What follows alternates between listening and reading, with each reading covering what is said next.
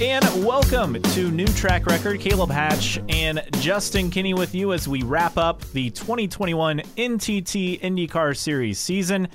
Alex Palou of Chip Ganassi Racing, your 2021 Series champion, and Colton Herta winning the Acura Grand Prix of Long Beach for Andretti Autosport to wrap up the series' final race of the year in Long Beach, California. And we have a lot to get to. We'll, of course, recap the race.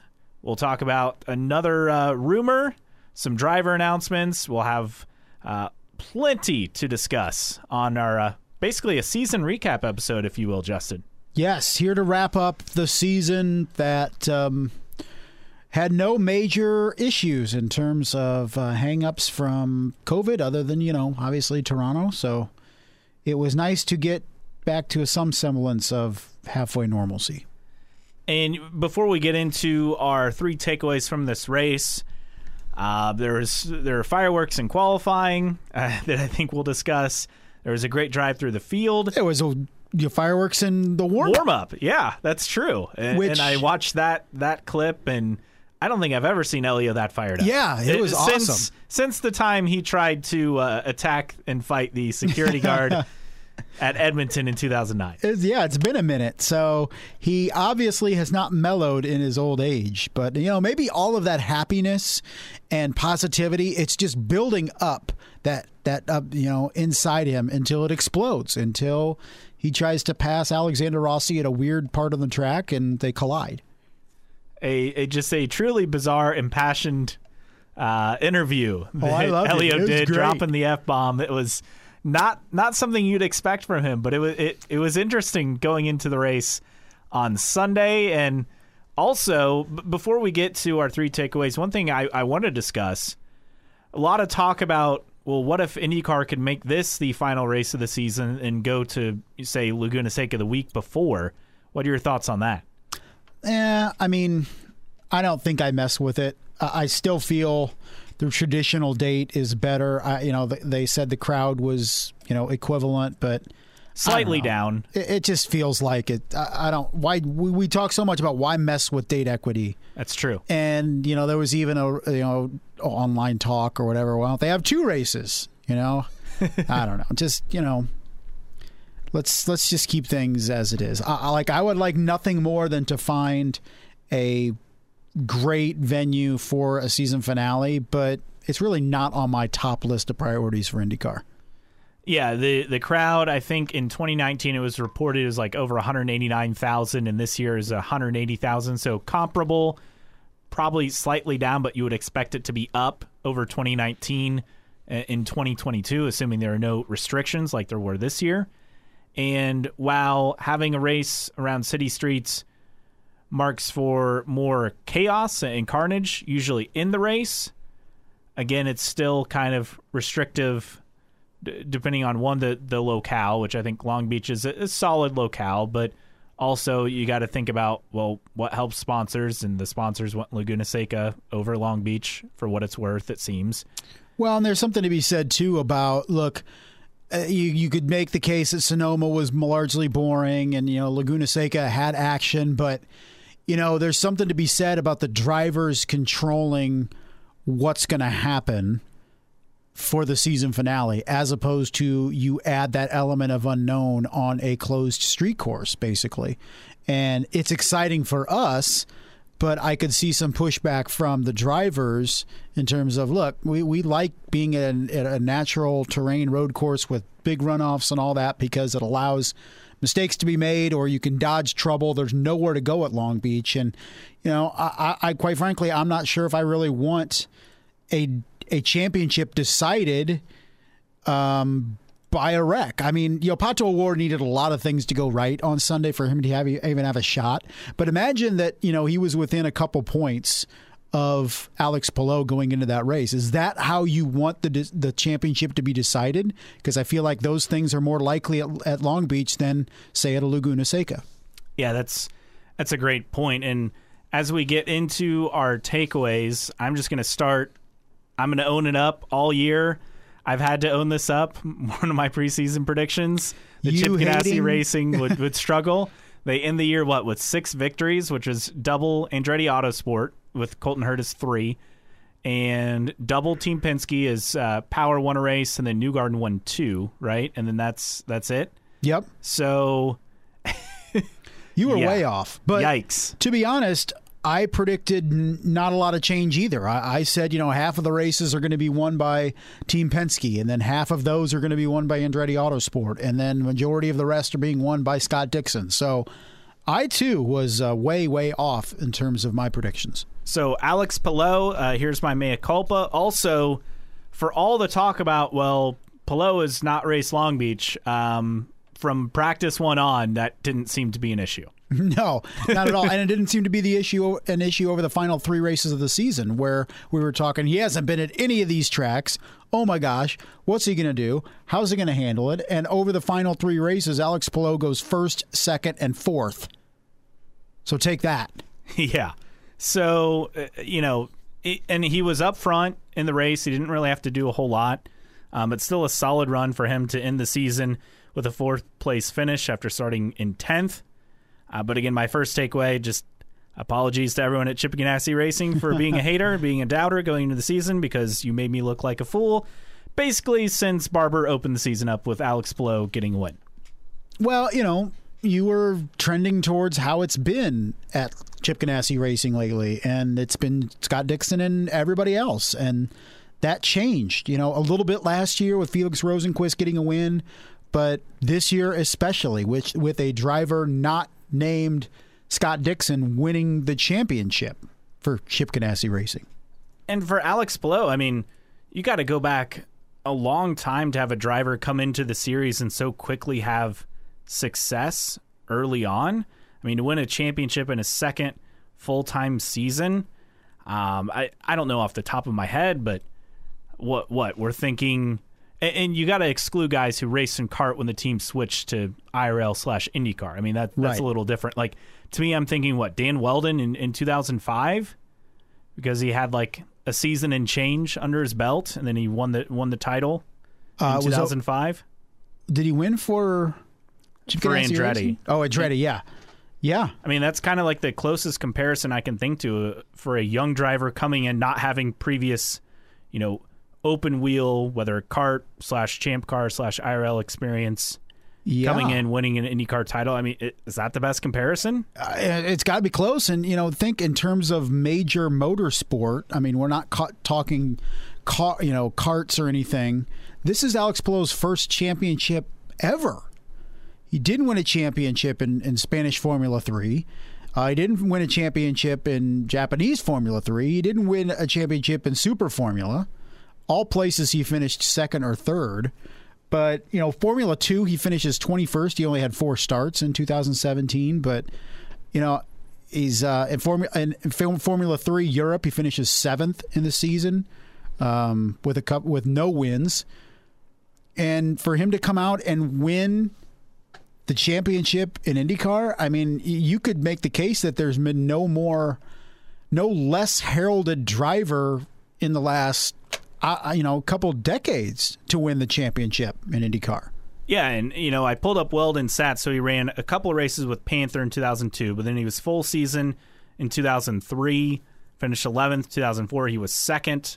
I won three races, and then 2005, he won the title by winning uh, four of the first five, just dominating that season. So he even had more experience under his belt in IndyCar compared to Palou. I, I, I just think what Palou did is something I don't even know if we've ever seen anything like this before. I agree. I, I think we're kind of underrating just what he did because uh, it was the first year since I want to say 2001 where a driver in IndyCar won both his first race and the championship, and both Alex Palou and Pato Sam Hornish, Ward. Well, uh, both- Sam Hornish Jr. was that driver, right? Right in 2001, Sam Hornish Jr. You know, but then you you know Pato O'Ward was in that position if he would have won the championship as well. And you know when you look at uh, at Sam Hornish Jr.'s you know before he went to IndyCar, uh, he was in Atlantics and and finished seventh before going with PDM racing in a part time gig before he landed at Panther for 01 to win the championship. In fact, he won back to back championships in 01 and 02. So, I mean, before Alex Palou, you probably have to go back to to uh, you know Sam Hornish Jr. in terms of somebody that has been less heralded coming into the series in terms of proven uh, you know racing acumen and, and championships. Yeah, and you know we can't discount that Hornish in 2000 was it 2002 he had to do that against Penske or no Penske wasn't over full time yet. Then, no, not yet. he? It was the But it was- 03, 03. and he finished fifth in the standings. So e- either way, I like you said, we are discounting. I think what Palou's done. Well, I and, think- and partly because he's so new to the scene that it, it's just such a big surprise. Well, I think there's no comparison between the field in 2001 and 2002 and the field in 2021. Absolutely. So not selling Sam Hornish Jr. short, but you know Felipe Giaffone finished fourth that year in standings. Alex Barron was fifth. So, you know that just kind of gives you a little idea of how watered down the Indy Racing League was in 01 and 02 comparatively to this year where fourth place in the standings was Scott Dixon and fifth was Colton Herta. Which and, and Herta won three races. I mean, he tied for Yeah. the most race wins and just didn't have consistent enough results uh, like Palou did. Here's an interesting, you know, factoid for you, uh, really quick. Is I'm looking at the top seven drivers, okay, the, in the standings, finishing standings, and how many of those finished in the top ten at Indianapolis? Because we talk so much about double points.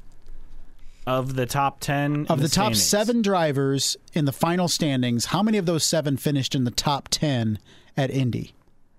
Uh, let's see. So Palou did. Um, Newgarden did not. Pato did. Dixon did not. Herta did not. Ericsson, I don't think so. Rahal did not. Pagenaud did. Power, I don't think he did. Rossi did not. So what is that? Like half? But yeah, three of the top 10 drivers in the final standings and even two of the top seven finished in the top 10 at Indy. Isn't that weird? Because we talk so much about, you know, oh my gosh, you know, double points means so much. And yeah, it does. But, you know, look at some of these drivers that So- did not finish well. Palou, Pato, and Pagenaud, who were second, Yeah. third, and fourth, were the only guys who finished top. You know, we, like you said, we talk about double points, and you know, oh, that plays such a big role. Yeah, they were there, but the majority of the guys, like you said, were not. didn't run well at Indy, and they still finished top ten in points. So, Right. So I don't know what to take out of that. I don't know if, you know, maybe we do overvalue double points, but then again, you're like, how do you overvalue double points? It's double points. But I think it just shows that Indy doesn't make or break your title chances. And maybe we make too much of, oh man, you know, this person finished, you know, here.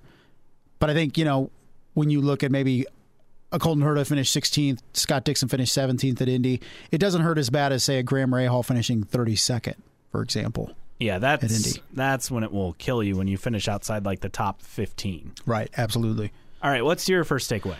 My first takeaway of this race, what do we want to talk about here? Um, let's talk about the incident with Pato O'Ward and Ed Jones. Why not? Why shouldn't we? I mean, who knows if uh, if Pato O'Ward would have been able to do anything anyway? Um, but you know, he finished or started eighth, and he had shown pace. Obviously, in the uh, qualifying, there was a bit of an issue, a bit, but it was just almost a largely a weekend to forget for Pato O'Ward. Um, you know what? What do we blame the series for? What do we blame Ed, Ed Jones for? What do we blame the team for? Um, is this a you know completely blameless Pato O'Ward and McLaren for the weekend, or you know do they hold some responsibility as well? I think the incident is completely on Ed Jones. Yes, I would agree. I mean, it's not even close. And what probably will be the final IndyCar race uh, for Ed Jones. I don't think he will be back, not even for an Indy 500 deal. Uh, Really, you're just throwing him out. Not going to see him again. I don't think so. All right. I, I obviously he won't be full time again. I would be surprised if he if he even gets an Indy 500 deal. I mean, he's had his chances, and that kind of boneheaded mistake on the opening lap to run into the back of a title con- contender. I mean, that's Yeah, Uh, it's just It's really not bad. good. Not good. not the way you want to go out to end the season. As far as McLaren, it just seemed like they were pressing the final few races of the season, right? I mean, it Yeah. just didn't seem like they had the pace. Uh, You know, they ha- they were throwing everything at it, and it never felt like it was going to work. You felt like they could compete in the, you know, for a top five or top ten, but they needed race wins late in the season, and they were nowhere close to that. But how you know how much does that go to a the organizations and you know while McLaren has settled in at IndyCar, it's still a relatively young team, despite their you know associations with with Vasser Sullivan and all that. But uh, or no, I'm sorry, that's Dale Coyne. But uh, even with the with the Arrow guys and Sam Schmidt and all that, and then comparatively to Chip Ganassi Racing and. I don't think there's any comparison in terms of those two organizations quite yet, and the teammates too, in terms of what you're looking at. I Yeah. is Felix, Felix- Rosenqvist not probably much of a help to Pato O'Ward in terms of advice and and all that. their setups are said to be completely different, you know, driving style. And Felix, uh, early in the season, they were trying to have him adapt to Pato's driving style, which is more aggressive and a lot, you know, looser with the car, car sliding around. And that clearly wasn't working. And Felix was putting together, you know, some okay results and definitely had pace late in the season. Yeah, You know, whereas before he didn't even have pace. I, I think part of it is just Ganassi has four cars to pull data from. Uh, Arrow McLaren SP has two. and a lot more experience, whether That it's too. teammates in the paddock, engineering wise, and I think that helped. I, I think you know. Alex Palou was able to come into a three race stretch where he was unfamiliar with any of those three races and you know partly to his own talent but also partly to the support system and and that Chip Ganassi has built with that race team he felt pretty comfortable and I don't think Pato O'Ward felt comfortable over the final 3 weeks Well, and you, you go back to the Gateway race where O'Ward finished second. Okay, that was his highest finishing result since winning Detroit Race 2. And okay, a second place is good for the championship, but at that point, I mean, that was the only other race he was truly in contention for a win, right? Right. So that's one that you have to win, and, and Newgarden was untouchable that day uh, uh, on a short oval, which is not really a surprise, but that's the race that he has to win to truly bring it in the championship fight. Yeah, most definitely. So uh, it was more of a stumbling to the finish line type. I mean, we saw Pato O'Ward trying to hold on to third by the end of that race, um, let alone compete for the championship. So just got away from Pato O'Ward. Lessons learned. He did finish a spot above what he did last year, fourth to third. So he's trending in the right direction. Yeah, I think my second takeaway for a weekend that looked like would be dominated by Colton Herta, and ultimately it was, the fact that he was able to achieve on Sunday in the race by driving through the field after starting 14th. I mean, to me, that was super impressive. They got the strategy right, going red, red, then black to end the race on the final stint with the tires. I think his drive, I mean, we have already cemented him as the number one guy at Andretti, right? Right. Yeah, I don't I don't think that's really up for debate. He's got six wins in his three seasons, three of them coming this year, tied for most race wins in, in the series with Palou in 2021. To me, the momentum he has the end of this season, he can put together the full package and and be a championship contender, not just like from a distance, like he was this year, finishing fifth, and then last year I th- believe he was fourth. Um, but he can truly be a contender next year for the championship, and I I think having a change up in the team with uh, Romain Grosjean joining should help as well. Just some fresh ideas. Not that you know Hinchcliffe and Hunter-Reay were bad drivers. I think they struggled sometimes through their own faults. Other times seemed to be a, a team issue. But I th- I think with Herta, he is a guy that is truly a championship contender in 2021, and what he displayed on Sunday.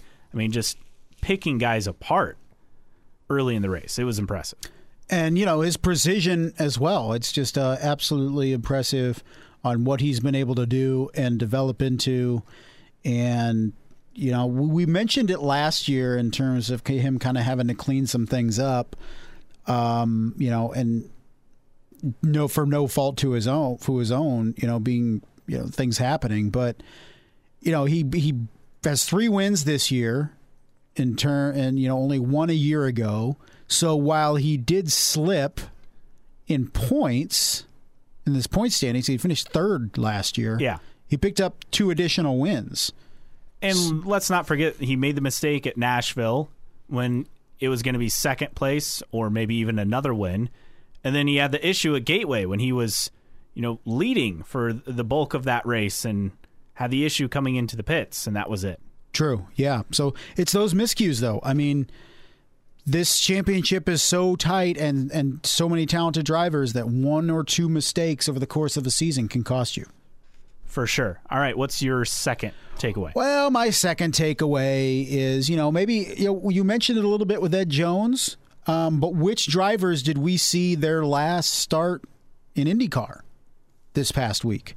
Um, maybe even outside of the Indianapolis 500, Ooh. who made their last start?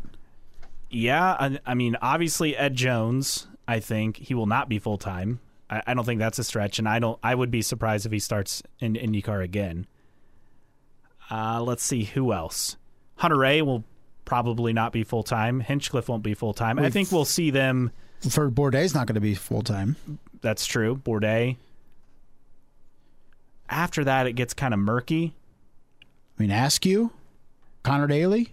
I don't think Askew or Daly will be full time. Now I could see him at Indy for sure. Um, you know, we're hearing you know Dalton Kellett potentially coming back to Foyt, which was surprising to us. I mean, Max Chilton. That one's up in the air, right? Yeah. I mean, he, technically he doesn't run full time as it is, but he does run a majority of the races because all Road and Street plus the Indy 500. Right. I think he might come back to run that same kind of schedule. Could be. Um, but I feel like it's uh, it it's the season of change now, and how many of these 28 drivers did we see for potentially the last time outside of May? Kimball probably last time outside of May, unless he can put some big deal together. Yeah. I so think, uh, yeah, that's yeah. it's a great question. Yeah, I was just kind of wondering that as I was watching the race, is you know which of these guys are we seeing the uh, the last of, and unfortunately Ed Jones, you know, not going out the way he would like. I'm sure. No, I I don't think he wanted that to happen.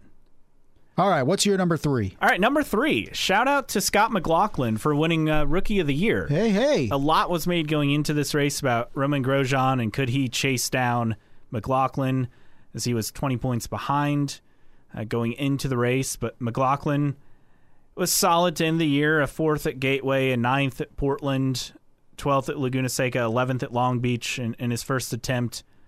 Uh, to me, that's solid because street circuits are unforgiving, and we saw that because, well, Grosjean hit the wall and finished in 24th. So it, it kind of took the drama out of it. But shout out to Scott McLaughlin. He had a tough, tough middle stretch of the season after finishing eighth in, in the first uh, Indy GP race, but really rallied in the final handful of races with some good results.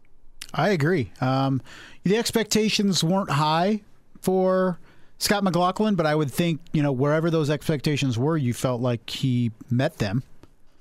And I would say he met or exceeded them Yeah. because he had a podium, and that came on an oval, which is unexpected. He, he finished 14th in points, maybe slightly down. You know, I, I would have projected 11th or 12th, but to get a podium, I think was way more impressive to me. And with Grosjean adding the race at Gateway, I mean, it became a true battle that we did not expect to see. Yeah, most definitely. And I, but I think going forward now, year two, Scott McLaughlin needs to step it up now. He's had his year of Yep. acclimating himself. And next year, as soon as next year, he needs to be in the running for some wins and maybe not a championship, but he needs a better year in year two than he had in year one. But I think we all kind of expect that happening. Yes, I mean you're learning all of these tracks outside of St. Pete where he started to end last season. And I think having another uh, you know a full season under his belt, some changes at Penske as one driver is gone. We'll get to that uh, a bit later. I think he will have some pressure to get a top 10 points finish. I think that's kind of the Yeah. goal next year. Yeah, absolutely. I think you know progressive improvement, and you know I, I think maybe a win is on the docket for for year two. Yeah, I, I could see it, especially with how he ran on the ovals, which it, it always surprising. happens this way, doesn't it? yeah, I know. We always kind of uh, oh the, the oval's are gonna be the most difficult, and then, then you know look what happens. so All right, what's your third takeaway? uh, you know, let's see, what's my number three? Um, this is tough. I mean, can we talk Callum Ilott? yeah, I mean, through three races, he's been a non-factor, and that's a positive and a negative. I feel. Um, you know, couple mechanicals uh, over the final three races, but he, he didn't jump out at you as a guy that was woefully uh, underpaced and completely out of his element. And for a guy that a lot of people consider F1 quality, I think he did a good handling of himself. You know, qualified even well. It wasn't you know an okay wherever Ilott is starting, it's going to be toward the back. I mean, was consistently able to out qualify some full time drivers, and I think you know with him now locked into the full time seat next year for Juncos Hollinger Racing, uh, I'm really excited about seeing this kid next year. Yes, and like you said, he was never really in the way or making moves that drivers were saying, "Well, Ilott's an idiot out there. What was he thinking?" We never got any of that, and to me, that's that's important. That's key because he stayed out of the way. I think for the laps that he got, like you said, some mechanical issues, he was solid. I don't think anyone thought he was going to compete for, you know, advancing out of his qualifying groups and compete for top ten finishes. I mean, that's absurd. But for what we got, I think he showed some some ability, and I think next year it will be a work in progress throughout the season. But by the end of the year, second half of the season, I think he can maybe put some results together. It really just depends on if that team can get a second car, which they would like to have if they can get funding.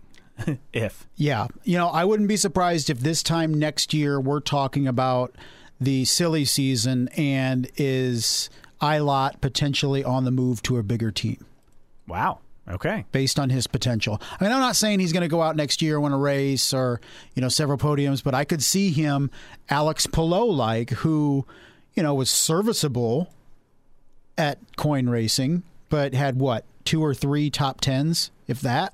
yeah, You know, one podium. he he had some speed. You saw the talent and the ability. It just putting it together was not quite there for Palou in year one. I mean, you look at what he did in, in 2020 with Coyne, a podium at Road America, followed by a top 10 in the second half of that double header, and a top 10 at the uh, third IMS road course race. 16th in points, but you saw the potential. Yeah, and I wouldn't be surprised if we're um, speaking similar with Callum Ilott next year. That uh, you know maybe a couple top tens and and really showcases his talent. We saw Chip Ganassi; he was impressed with what Alex Palou did in 2020. I wouldn't be surprised if a big time team gets impressed by Callum Ilott in 2022. All right. So, some other notes from Detroit. Some crazy stats, Justin, that uh, courtesy of I like crazy. Chad 200 that just kind of summarize the up and down season for, some of the guys in the field. And I think uh, this first one focuses on the down. So, Kevin Magnussen led more laps in an IndyCar this season than the following drivers. This is a long list, courtesy of Chad 200 on Twitter. Alexander Rossi, Ryan Hunter-Reay, Scott McLaughlin, Jack Harvey, Oliver Askew, Santino Ferrucci, Ed Carpenter, Marco Andretti, Dalton Kellett, Juan Montoya, Tony Kanaan, Jimmie Johnson, and James Hinchcliffe. Wow, he made one start sheesh. and had to end on a mechanical. Now he went Yeah. off sequence for the lead, but I just think that's wild. yeah, absolutely. Also for uh, Rossi, zero wins, zero poles for second straight year. He led just two laps all season. Zero wins, two podiums, 12 laps led for Pagenaud this year. And first season without a podium for Ryan Hunter since going full time in 2008. He led just four total laps for the second straight season. Wow, these are indeed crazy stats here. And something that was, well, not so crazy the TV rating. Dismal. Yes. Uh, this was not a surprise that it would struggle in going up against the NFL. That's just And the Ryder Cup.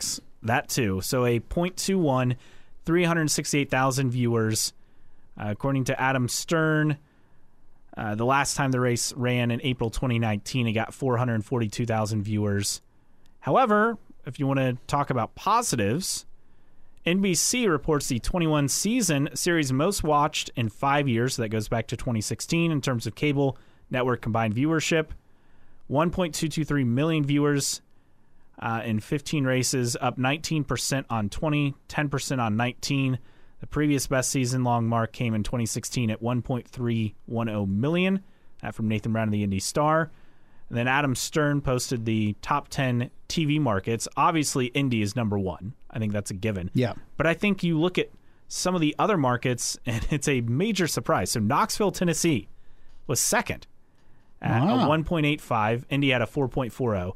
Dayton, Ohio, which is usually in the top 10, 1.80. Louisville, 1.69.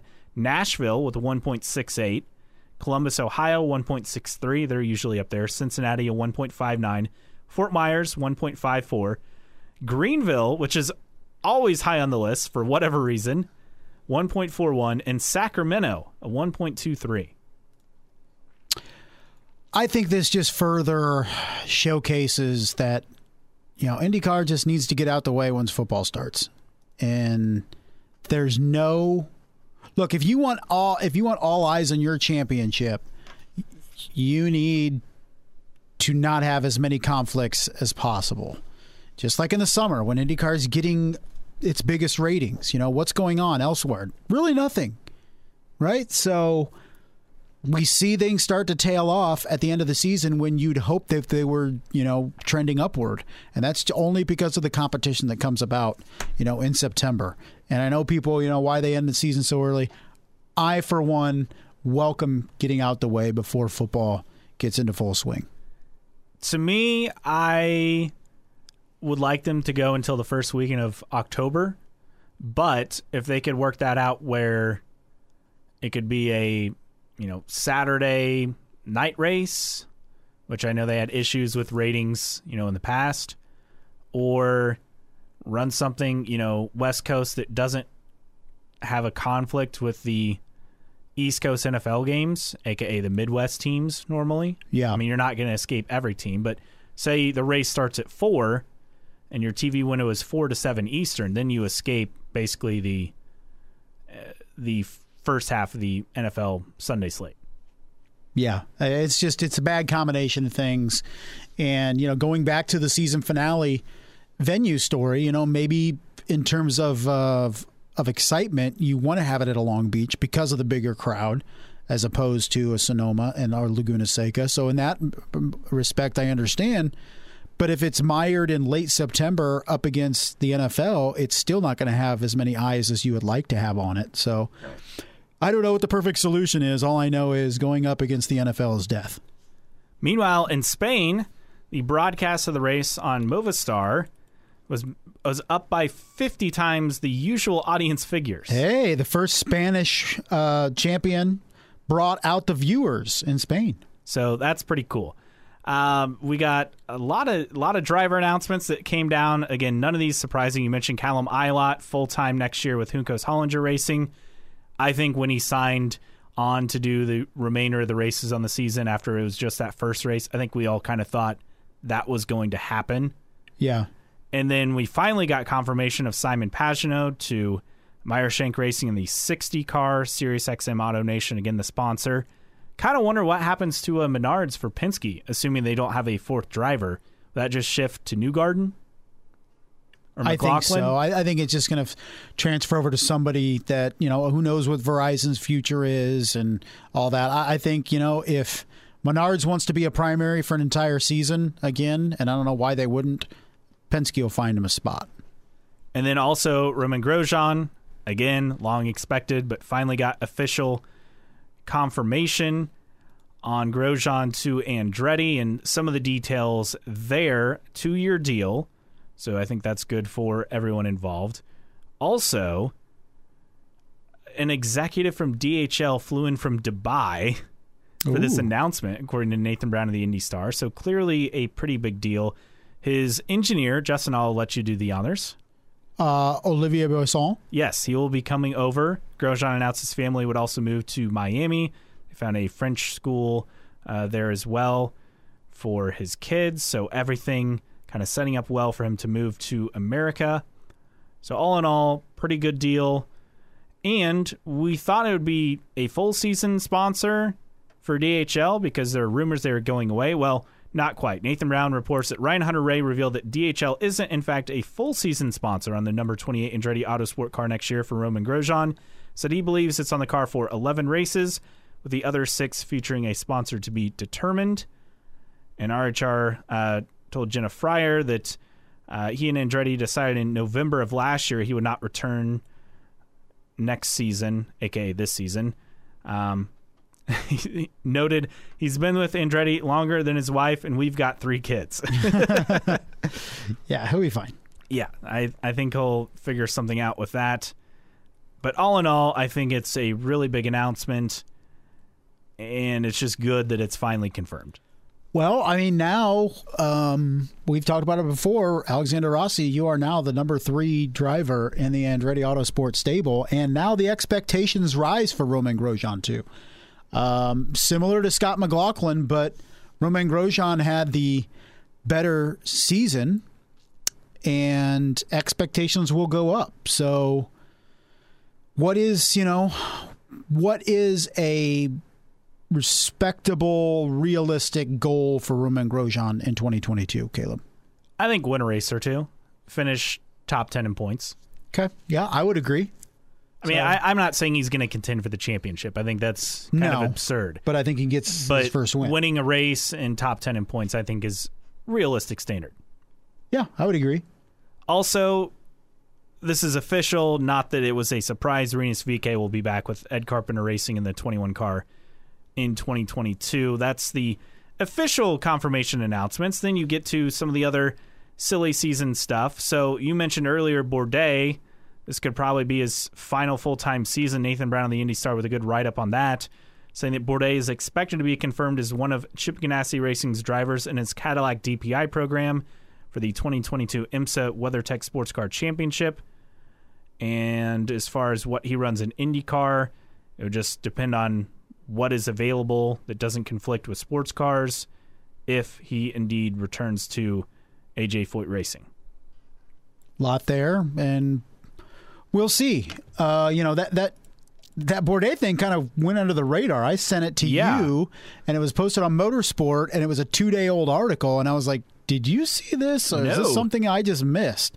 Uh, basically saying he was going to be part time for 2022. So, could we see a third Foyt car, but just part time for Bourdais, and then two full timers, uh, Kellett and you know, maybe a Tatiana Calderon. I'm not sure, but it was kind of surprising. I felt that uh, Sebastian Bourdais, you know, in terms of the experience and continuity with that team, would be welcome back in 2022.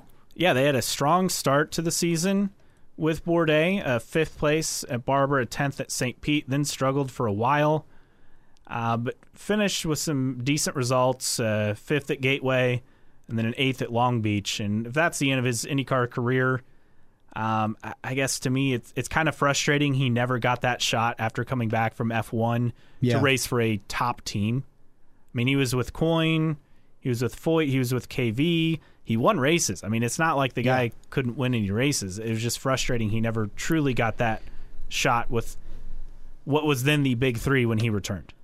Well, and I think, you know, fairly or unfairly, he was judged by when he won his championships in a watered down field, right?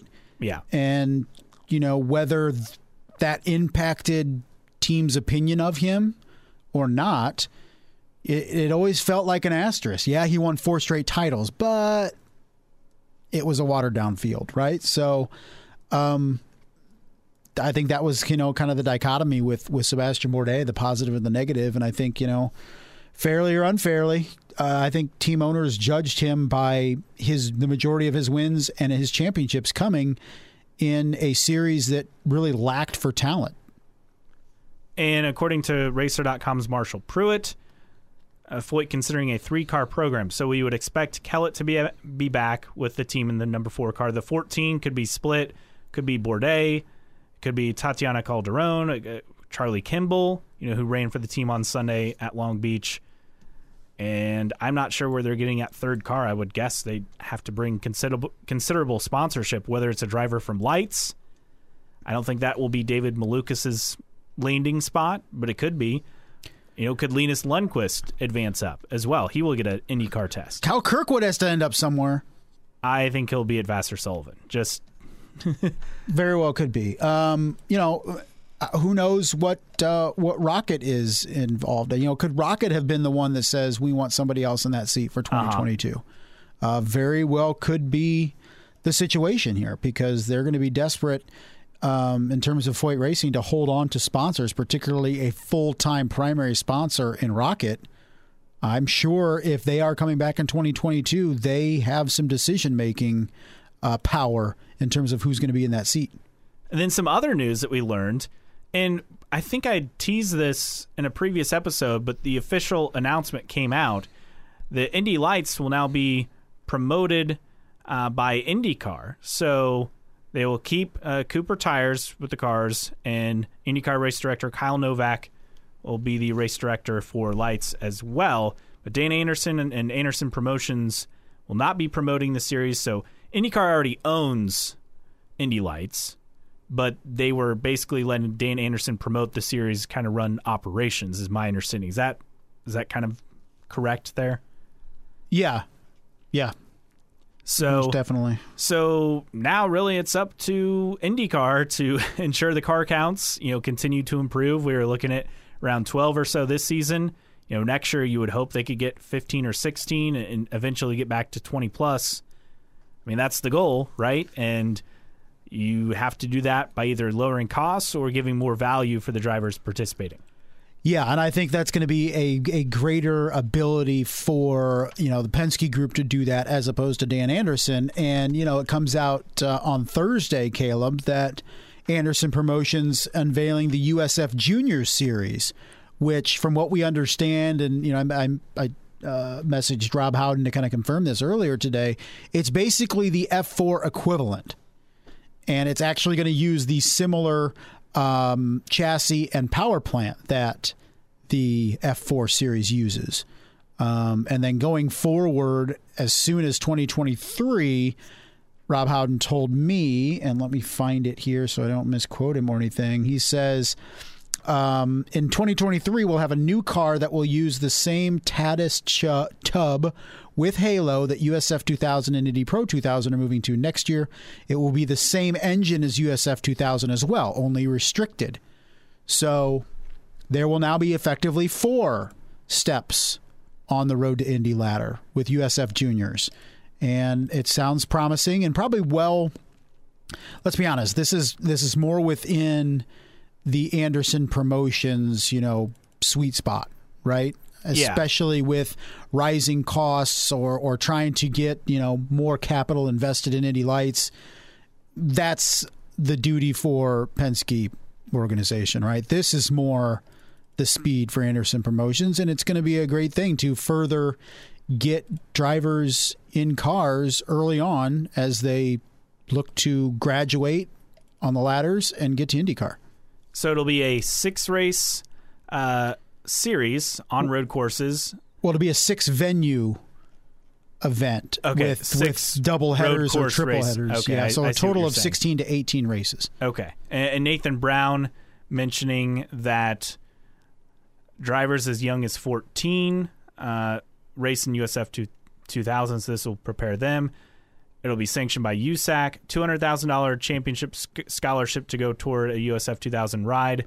Budget's approximately 120 to 150 thousand dollars for the 16 to 18 races, and you know, just another step. And like you said, competing with the uh, what the the F4 Honda yeah, F4 Regional Americas, Americas yeah. Series. I mean, it's a good competitive thing, and Anderson has the money to invest in this yeah, new series he's because still, he's the light better, scholarship right? uh, will end after this year. Yeah. So, you know, th- I think this is a great thing for the road to Indy is, you know, it's it's going to have three levels below Indy Lights and you're capturing because I think correct me if I'm wrong, the F4 Americas they had a scholarship as part of that to go to USF2 or no, it was it was at Indy lights. Yeah, to yeah. lights. So I think it's more just keeping everything in house, and once you enter this ladder, you know it's a clear path, and um, you know it sounds like a great, uh, great idea, great plan.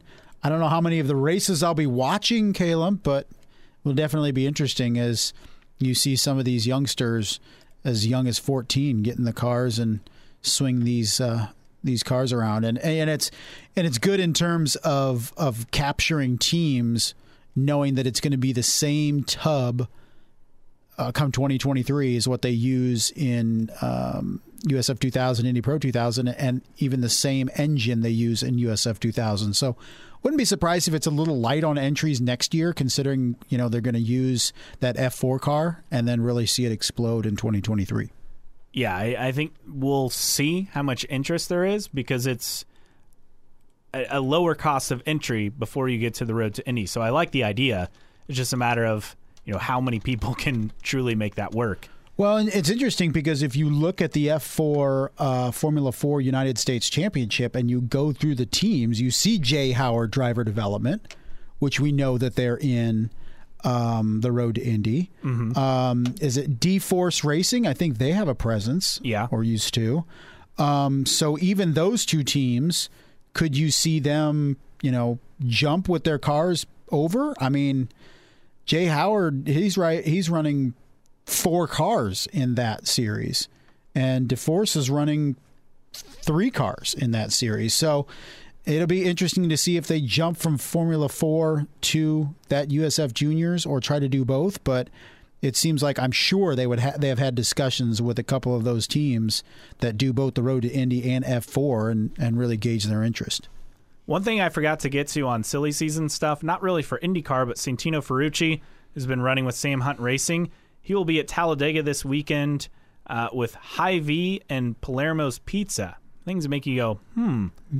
Well, I think here's my conspiracy theory: is HyVee has been all Santino Ferrucci, Um, and I think Rahal has been not as gung ho about Santino Ferrucci as HyVee has been. That's why we've kind of seen a couple other drivers mixed in and talk about this person, that person. But I think HyVee is like, look, we want Santino Ferrucci. We want to sponsor him full time in 2022 as one of your drivers. That's what we want. We don't care about driver B, C, D. This is who we want. And I think we're seeing indications of that with HyVee sponsoring him in NASCAR. Yeah, I think you're spot on there. I think some people in the team want Lundgaard or even Askew. In fact, I believe Kevin Lee said on trackside that he believes the seat will go to Lundgaard, which is uh, surprising because I know they're a factor of the ownership that likes him, factor of the ownership that likes Askew, and then obviously the sponsor loves Ferrucci. yeah, and look, the sponsor wins. We talked about it with Rocket and AJ Foyt Racing. Like maybe they wanted somebody else other than Bourdais in there. Look, if if they want to bring back their primary sponsorship money, they're going to get a say at the table for who's in that seat. All right, Detroit and Toyota, the last two key things we want to get to uh, before we get to other items. Bring Let's start it. with Detroit. So we got the news the other day that Detroit is looking to move off of Belle Isle and actually race on downtown city streets, which this is not uncommon. They have run Detroit for F1 and then later for CART at the time uh, back in the 80s and early 90s. However, you look at the course layout, leaves a lot to be desired. Some factors of that original street circuit, you know, still in play, but this would be in effect for 2023 and they have a current agreement with the state of Michigan to host the Grand Prix on Belle Isle through 2024, but they're looking to move it to city streets of Detroit in 2023. And it hosted uh, races there from 1982 to 1991 before it moved on to Belle Isle. So, again, interesting move. On one hand, you, you get excited because the event would be maybe more accessible because Belle Isle is an island and getting on and off, I understand, is kind of a mess. But on the other, Belle Isle is a unique venue, and I feel like the racing actually has gotten pretty solid there over the past several years. Yeah, And it's become, you know, more entertaining than I think it was, you know, say 10 years ago. And I think it'd kind of be a shame because I know that event does so much for Belle Isle as far as, you know, upkeep and main, maintaining it and making it, you know, a, a nice place to go.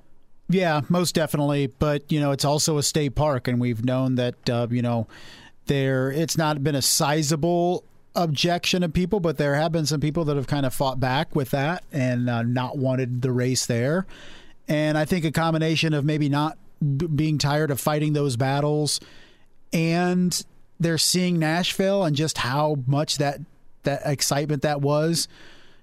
Detroit's not Nashville in No. terms of of uh, of excitement, but I feel like I feel like there's opportunity there. You know, a Detroit of 25 years ago probably wasn't the best place to have a street course race, but right around the stadiums, that's really well developed with you know restaurants and shopping and, and, and bars and all that stuff. You know, that can be a good sell and and really be a boost to the Detroit economy. So it, it may the track layout may not be ideal, but look, if it's going to lead to a a bigger, more financially stable, successful event, then I think it's a move that makes a lot of sense. You can draw a bigger crowd for sure with the race being on city streets just because, like I said, more access and it'll be closer to a lot more stuff as opposed to kind of off to the side on how it is now. There's only one, you know, road, there's a bridge, you know, going in and out and that's it. And you have to be bussed in and out.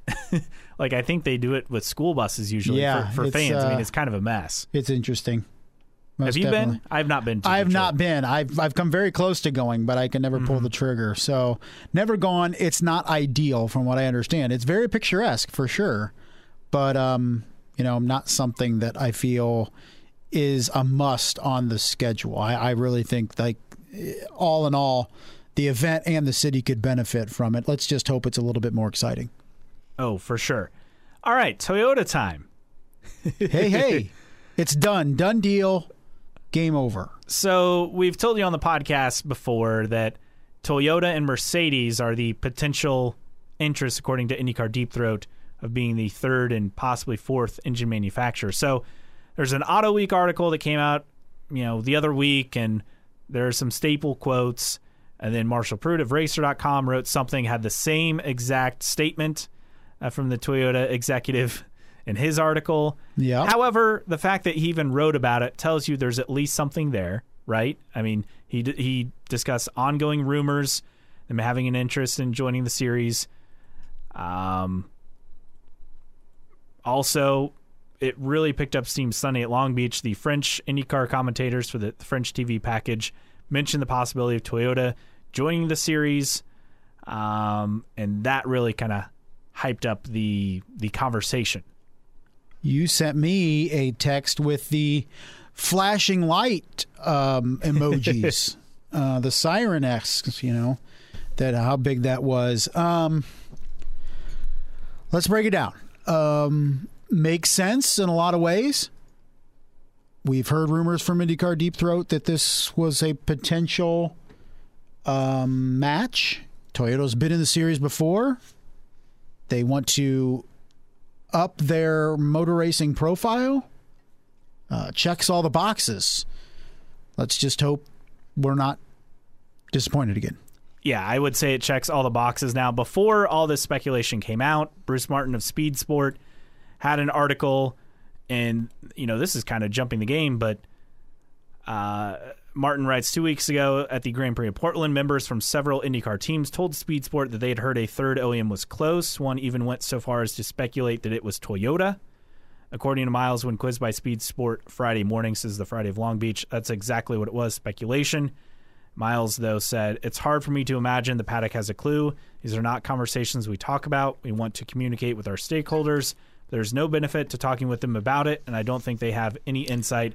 Rumors are rumors, and that is usually what they are worth. So he's saying his team owners don't know anything. Look, people talk, people tell things to other people who tell people who tell people. And team owners are affluent people and they'll they're going to be hearing stuff. So um, I'm not surprised that this thing leaked, and I know they're trying to keep it close to the chest, and definitely don't want things to break down and be disappointed again. But um, you know, it seems like the best opportunity for IndyCar we've had in a long, long time. All right. Well, if you want to interact with us, you can find us at newtrackrecordpodcast.com. While you're there, subscribe to our weekly email list so you'll never miss an episode. Follow us on social media on Facebook. Like us, just search for New Track Record. On Twitter, our handle is IndyCar Podcast. And you can email us, newtrackrecordpodcast at gmail.com. And as always, follow us for free on your favorite podcasting platforms, including Apple Podcasts, Spotify, or wherever you find your podcasts. All right, Justin, uh, you said the other week we'd have our Friends of New Track Record podcast Fantasy Challenge winner on. Yeah, little did I know it was going to be from your bloodlines. I would not have suggested such a thing. Yeah, so congrats to Micah's Motors, who is the winner. A tight contest.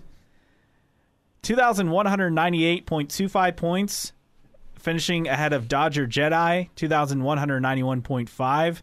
Uh, that's a lot of math there, but I think that's 6.75 points, uh, the gap. So Micah's Motors, aka Micah, congrats on the win. Thank you. I appreciate it. It was a uh, hard fought victory. So now, does he get a scholarship like the Road to Indy scholarship, where he gets to move up and actually face some competent people, not just us two?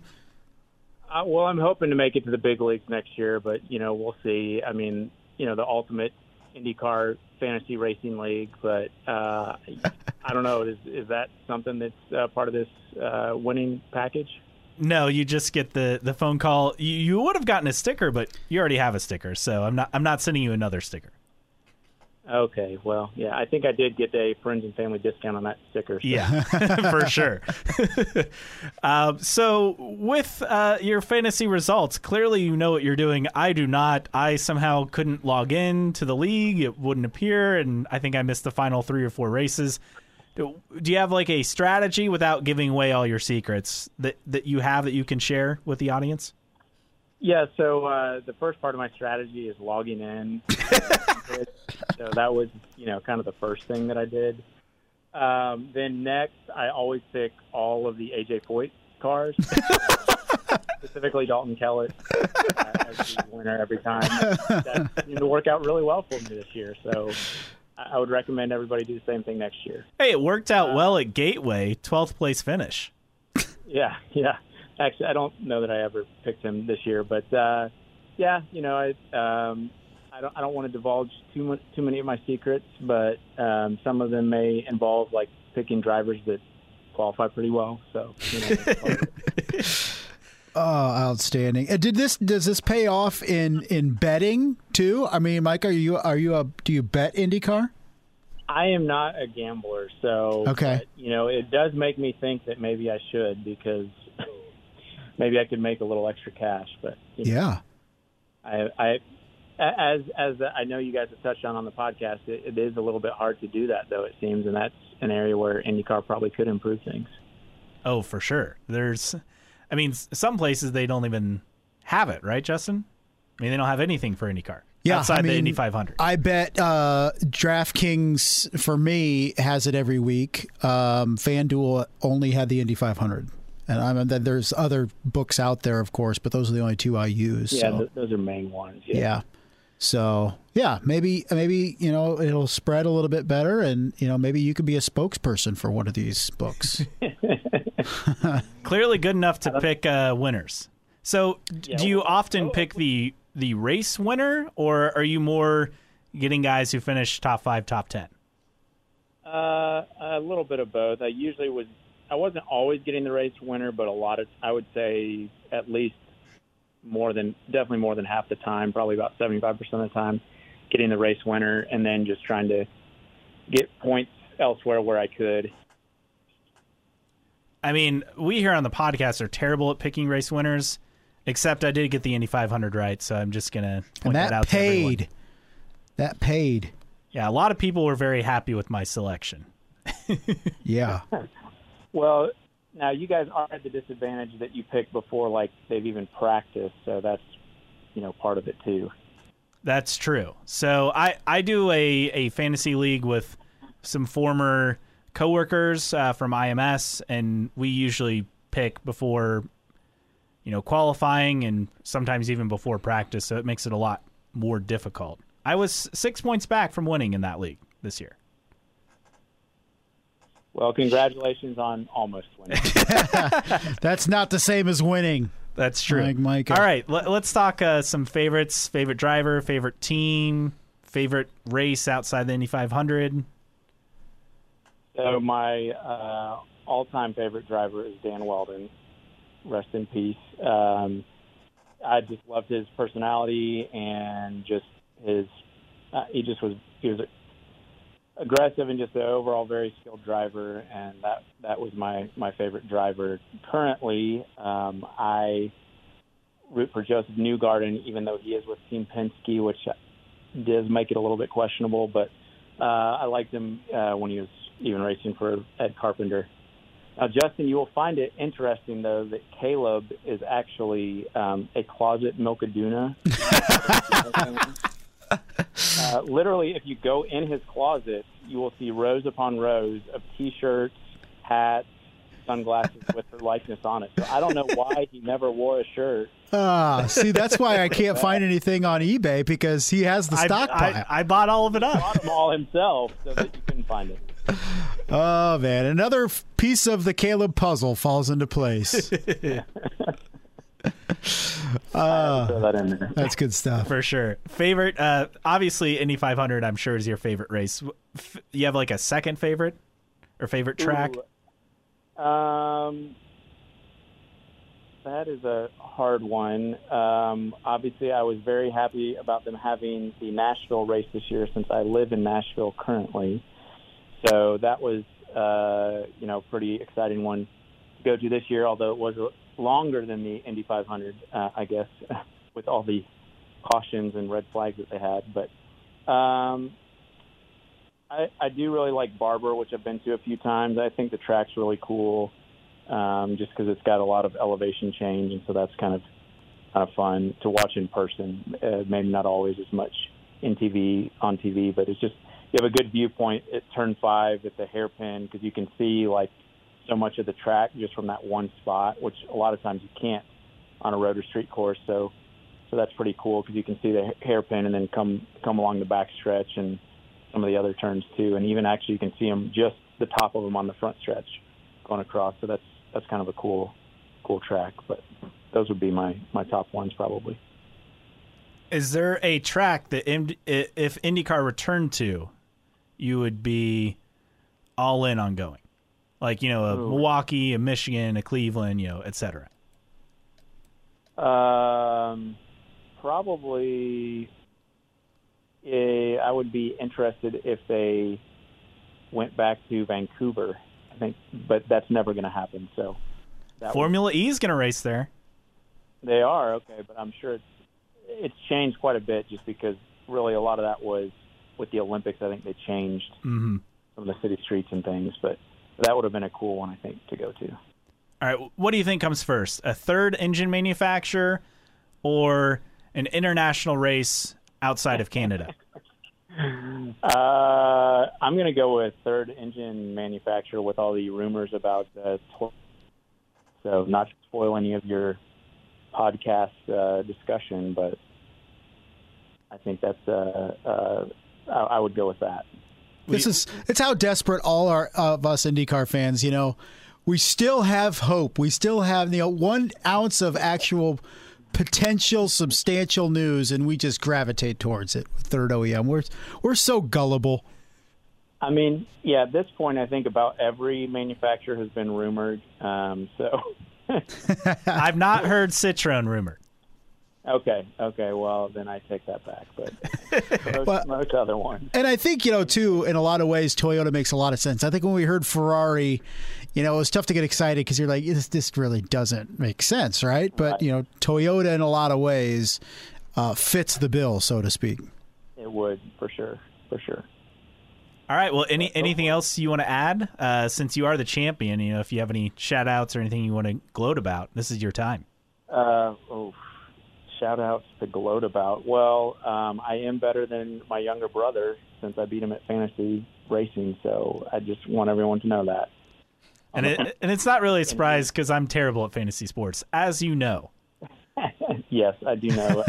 Having played fantasy football with you and you basically finishing last multiple years in a row. So auto draft, baby. That's auto draft never works. Never nope, works. Never. Although when you do auto drafts, you get like an A in your draft. That's true because it it's, ranks high. It's Yahoo doing it. It never works out in the end. No, it never does.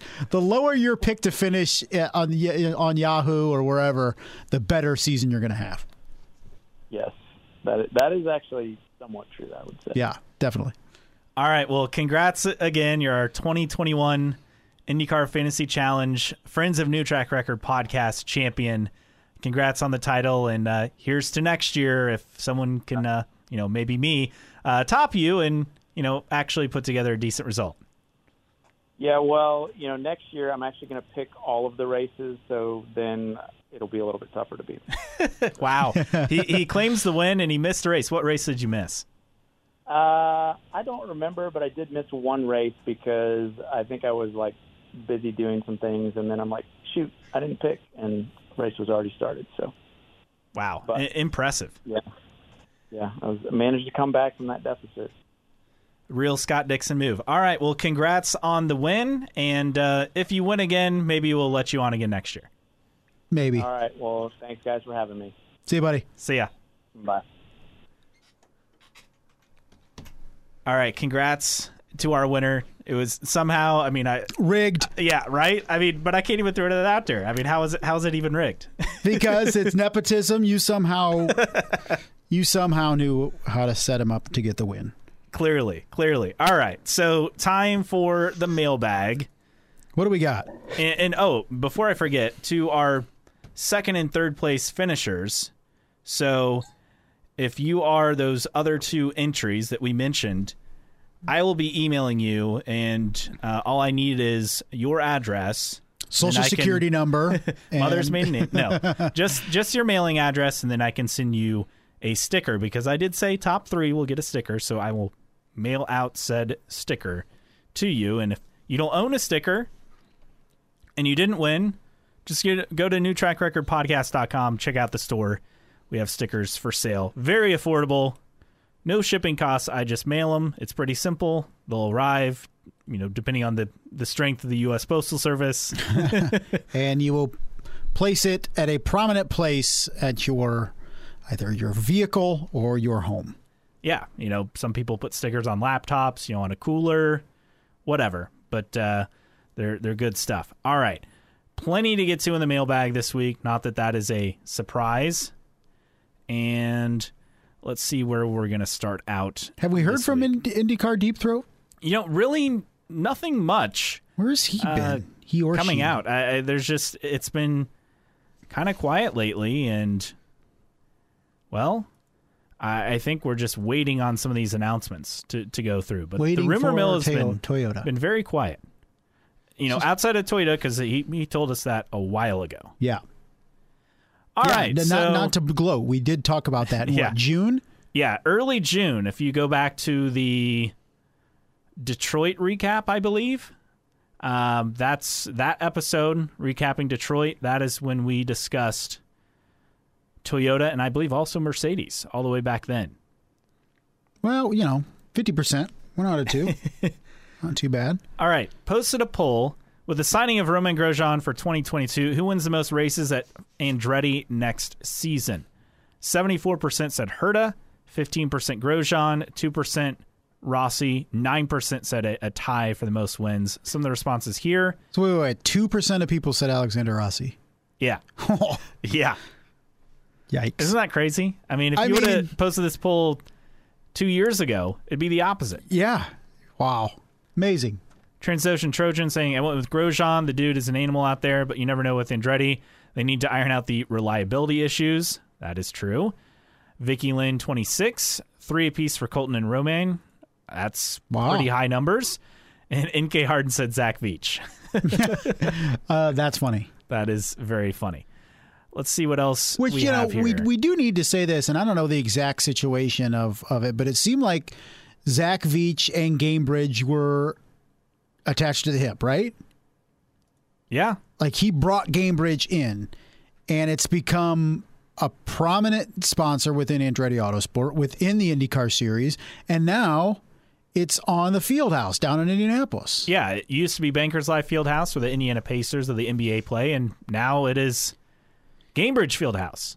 So that company is expanding. So all because of Zach Veach, bringing him in. I mean, probably not all of it, but you know, he he brought in a sponsor that stuck around. Pretty impressive. All right, uh, I posted. Would love to hear from Ed Jones after the race.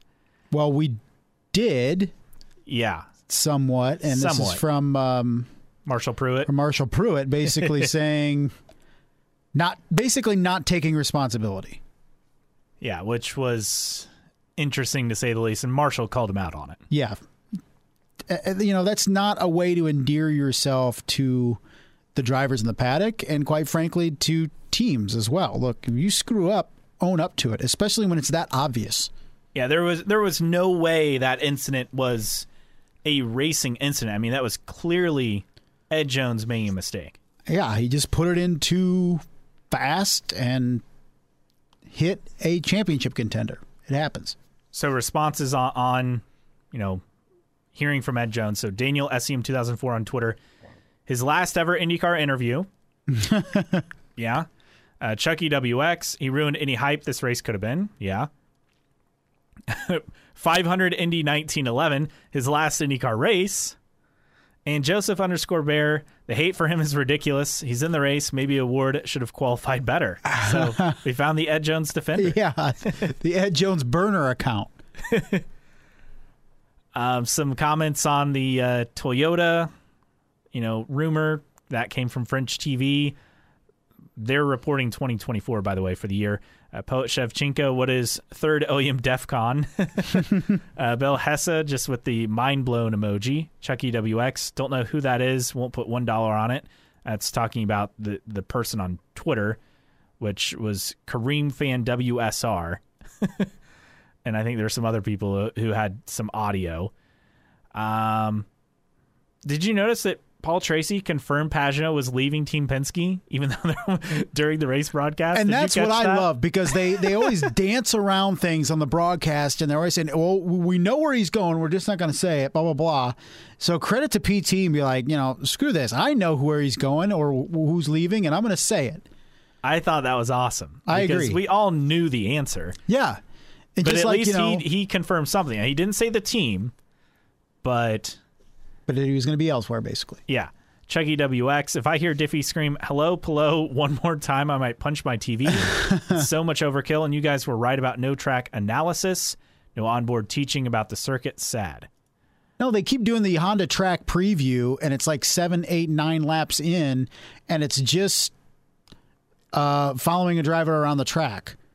There's no real analysis or anything. They used to do it in the pre-race, Yeah. and it would be in a pace car, and they'd show the onboard, right? Yeah, or they'd show a graphic and you know show the passing zones and all that stuff, and it, it didn't take that long. It was like 45 seconds to a minute, but at least gave you some, you know, semblance of uh, intelligence about what where, where the heck they're they're racing. But you know, instead for the you know half hour pre-race, we're just going to do you know talking head interviews the entire time.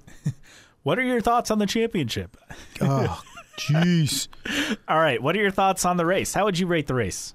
I rate. Uh, what did I rate it? Because I saw your question and I don't think I ever responded. I put like a six and a half. I think. I'm going to go seven. Yeah, pretty similar. I thought Laguna Seca was way more entertaining, which I I, never would have thought going into either of these races that would be the case. I think what hurt Laguna or hurt uh, Long Beach um, was they tried to hype up the championship, and in the end, there just wasn't any substance there because of what happened to Pato because of Ed Jones on Yeah. the the hairpin turn on lap one. Right. So, you know, not exactly it's it's NBC's fault, but they're trying to hype up something that's not there. And I think that hurt the product or, you know, hurt, you know, the grade for me.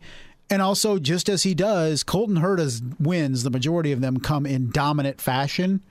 And that was a dominant drive again last week. A dominant drive starting 14th on a street circuit, mind you. Craziness. right? Yeah. I mean, five of his six wins, as Marshall Pruett pointed out in his cooldown lap, complete dominant victories. The exception was COTA with the, the issue for Will Power. Which was his first one, right? Yeah, that was his first Yeah. win. But all five cents have been dominant. All right, a lot of responses on Rate the Race. Uh, Nick J. Fletcher, can we have a Rate the Warm Up? Because that Helio Rossi thing was nuts. Has Helio been stifled by Penske perfection for all of these years? He's been like this all along, or is he just getting spicy with age? Helio blowing a gasket, 10 out of 10. and the thing is, is he was wrong. Like, who's passing somebody there? A little in the race, let alone the warm up. What was he doing? like, it was absurd, but I loved it because it it, it, it was non typical Helio. You know, Helio's very much he's animated and happy, but he's also a robot. Like it's just that's always him, right? It's like he's programmed to be smiley and happy and energetic. He was straight up angry.